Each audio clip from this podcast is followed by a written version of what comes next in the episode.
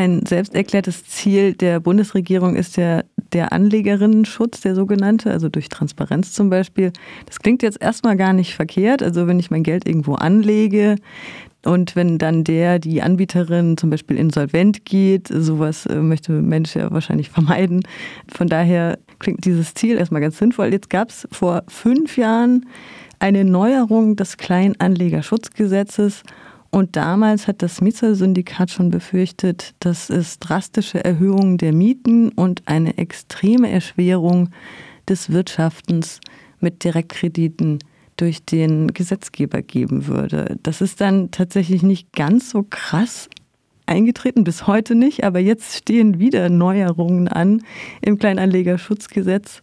Und Lothar von der Regionalkoordination des Mietersyndikats und Bewohner von der Loretta auf dem Lorettoberg haben wir jetzt im Telefon. Hallo. Hallo. Du warst damals schon mit dem Thema befasst. Ähm, sind denn diese ganzen Befürchtungen von damals eingetreten? Ähm, nein, sind sie Gott sei Dank nicht. Ähm, allerdings war das auch sehr viel Arbeit von vielen Menschen, die sich da engagiert haben, um das nochmal abzubiegen.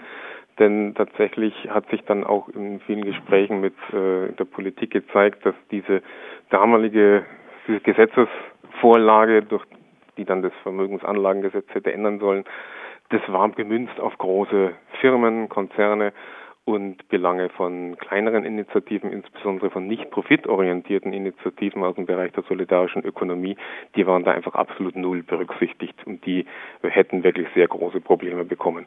Also das ist damals durch das Engagement von vielen Leuten Gott sei Dank umgebogen worden. Ähm, es bleibt aber ein dauernder Kampf, weil es alle paar Jahre neue Gesetzesänderungen gibt und jedes Mal leider wieder nicht daran gedacht wird, dass man hier nicht im Gießkannenprinzip vorgehen kann, sondern dass man gerade auch die nicht profitorientierten Initiativen da etwas außen vornehmen sollte. Also ihr habt da vor fünf Jahren auch schon Aufklärungsarbeit sozusagen beim Finanzministerium geleistet. Herrscht da immer noch Unwissen oder ist das Ignoranz, kann man inzwischen schon sagen? Ich weiß es nicht. Ähm, damals äh, war es wirklich einigermaßen glaubhaft drüber gekommen, dass viele von den Menschen im Ministerium einfach nicht wussten, dass es sowas wie zum Beispiel die äh, Wohnprojekte Mietshäuser-Syndikat oder solidarische Landwirtschaft oder ähm, viele von Initiativen aus dem Kiez gibt, die darauf angewiesen sind. Das hatten die schlicht und ergreifend nicht auf dem Schirm. Mittlerweile müssten sie es wirklich auf dem Schirm haben, weil wir sehr, sehr viele Gespräche geführt haben und auch sehr weitgehend in, auch in der Presse bis hin zu Tagesthemen teilweise ähm, abgedeckt werden. Ähm, dass es jetzt immer noch nicht berücksichtigt wird, das ist, äh, mir ist das völlig unverständlich und ich muss auch sagen, es ist ziemlich frustrierend, weil wir machen das ja größtenteils alles ehrenamtlich und die Regierung sagt immer wieder, ja, wir wollen bürgerschaftliches Engagement stärken, steht in jeder Regierungserklärung drin und die Stadt Freiburg macht Werbung mit bezahlbarem Wohnen aller Mietshäuser-Syndikat und wenn es dann drauf ankommt, dann wird das einfach wieder komplett vergessen. Das ist schon ziemlich frustrierend.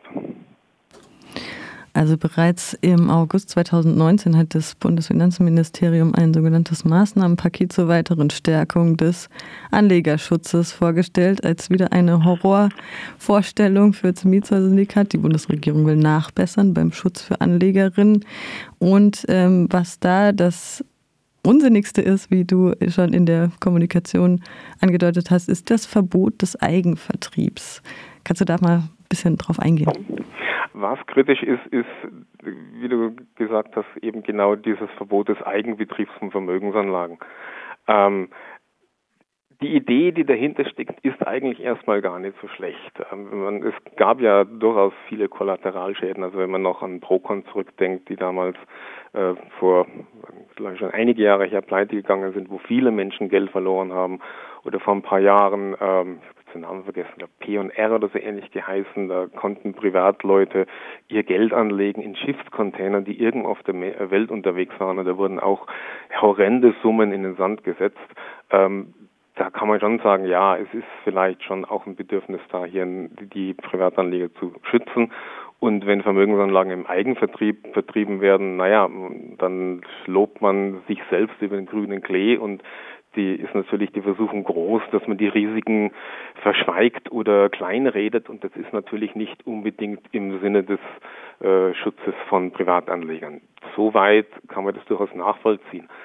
Ähm, aber es wird halt wieder komplett vernachlässigt, dass es ein sehr großer Unterschied ist, ob man größere Firmen, Konzerne, die profitorientiert arbeiten und die vor allen Dingen Privatleute ansprechen, die eben mit ihrer Vermögensanlage Geld verdienen wollen, die auch Profit einstreichen wollen, oder ob es um nicht profitorientierte Initiativen geht, die äh, vor allen Dingen Menschen ansprechen, die aus solidarischen Gründen heraus eine Idee unterstützen wollen und für die das Geld verdienen oder das, der Zins, der damit erzielt wird, einfach nachrang äh, nebensächlich ist oder bei weitem nicht so wichtig. Äh, man kann nicht beide völlig grundverschiedene Ansätze mit genau demselben Gesetz letztendlich äh, in eine Tonne werfen. Das kann nicht funktionieren. Und genau das droht mit diesem Maßnahmenpaket, so wie es zumindest aktuell auf der Homepage vom Ministerium beschrieben wird. Was wären denn dann eure Vorschläge? Verschiedene Gesetze oder so? So klang es ja gerade schon an. Ähm, was wir uns sehr wünschen würden, ist, ähnlich war es ja auch schon mit den Änderungen durch das Kleinanlegerschutzgesetz, dass sinnvolle Ausnahmen im Gesetz geregelt werden. Also dieser Eigenvertrieb der Vermögensanlage, das bedeutet ja letztendlich, dass jetzt zum Beispiel, ich sage es mal, ein Hausprojekt wie ein Mietshäuser-Syndikat oder ähm, viele Höfe in der solidarischen Landwirtschaft, die sich unter anderem auch dadurch finanzieren, dass sie von Privatleuten, die die Idee gut finden, die es gerne unterstützen wollen, sich Geld leihen in Form von Nachrangdarlehen. Das würde dann als Vermögensanlage zählen. Und wenn ich jetzt sage, der Eigenvertrieb ist nicht mehr erlaubt, dann würde das bedeuten, diese Hausprojekte, diese Initiativen der solidarischen Ökonomie dürften selbst gar keine Werbung mehr machen, die dürften selbst nicht mehr auf diese Leute zugehen. Und das ist für die letztendlich das finanzielle Aus. Und da würden wir uns wünschen, dass diese Ausnahmetatbestände, diese Ausnahmeregelungen, die schon vor fünf, sechs Jahren im Rahmen der Änderungen im Kleinanlegerschutzgesetz eingebracht wurden, für dieses Maßnahmenpaket genauso gelten würden. Dann wären eigentlich, so wie wir das aktuell übersehen können, äh, der Großteil der Initiativen der solidarischen Ökonomie vor diesen negativen ähm, Auswirkungen wieder geschützt. Es gibt ein Verbot von Vermögensanlagen, die erhebliche Anlegerschutzbedenken aufwerfen. Das lässt ja auch sehr viel Spielraum zu. Wer bewertet das denn dann, äh, ob jetzt jemand seriös ist in Anführungsstrichen oder nicht? Also auf der ausführenden Seite ist da in erster Linie die BaFin zu nennen, die Bundesanstalt für Finanzdienstleistungsaufsicht. Die ist ja gerade auch wieder recht prominent in den Medien durch Wirecard und äh, andere Fälle ähm, wo man nicht so zufrieden mit ihrer Arbeit war. Aber sie beaufsichtigt eben nicht nur die großen Firmen, sondern sie beaufsichtigt genauso jetzt zum Beispiel Marper Tutti als neues Wohnprojekt der Mietshäuser-Syndikat. Ähm, die ist für alle zuständig. Und die würden dann letztendlich darüber wachen und kontrollieren, dass diese Gesetze aus dem Finanzrecht, also zum Beispiel das Vermögensanlagengesetz oder das Kreditwesengesetz, dann auch eingehalten werden. Wie geht es denn jetzt weiter? Gibt es weitere Kampagnen, Aufklärungsarbeit? Das ist ja sehr zermürbend, wenn das alle Jahre oder alle fünf Jahre wieder auf den Plan kommt, wie du gerade schon ausgeführt hast. Ja, man könnte sich durchaus schönere Zeitvertreibe vorstellen, das ist keine Frage. Ähm, Kampagne gibt es aktuell nicht. Ähm, es fehlt momentan einfach an Informationen. Also es ist dieser Text auf der Homepage des Finanzministeriums. Ähm, es fehlt völlig äh, eben Informationen, ob es solche Ausnahme wieder geben wird oder nicht. Es gab schon ein paar Anfragen an das Ministerium selbst. Es unterhält ja ein sogenanntes Bürgerreferat. Da kam überhaupt keine Antwort davon.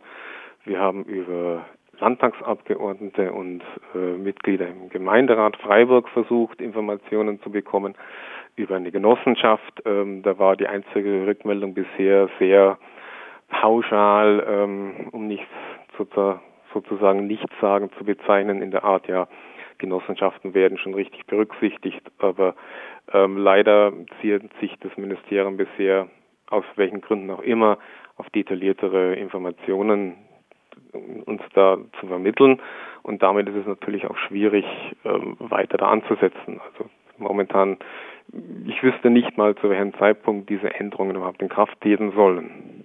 Dann hören wir wieder voneinander, würde ich sagen. Danke dir, Lothar, für das Gespräch. Sehr gerne. Danke für die Einladung.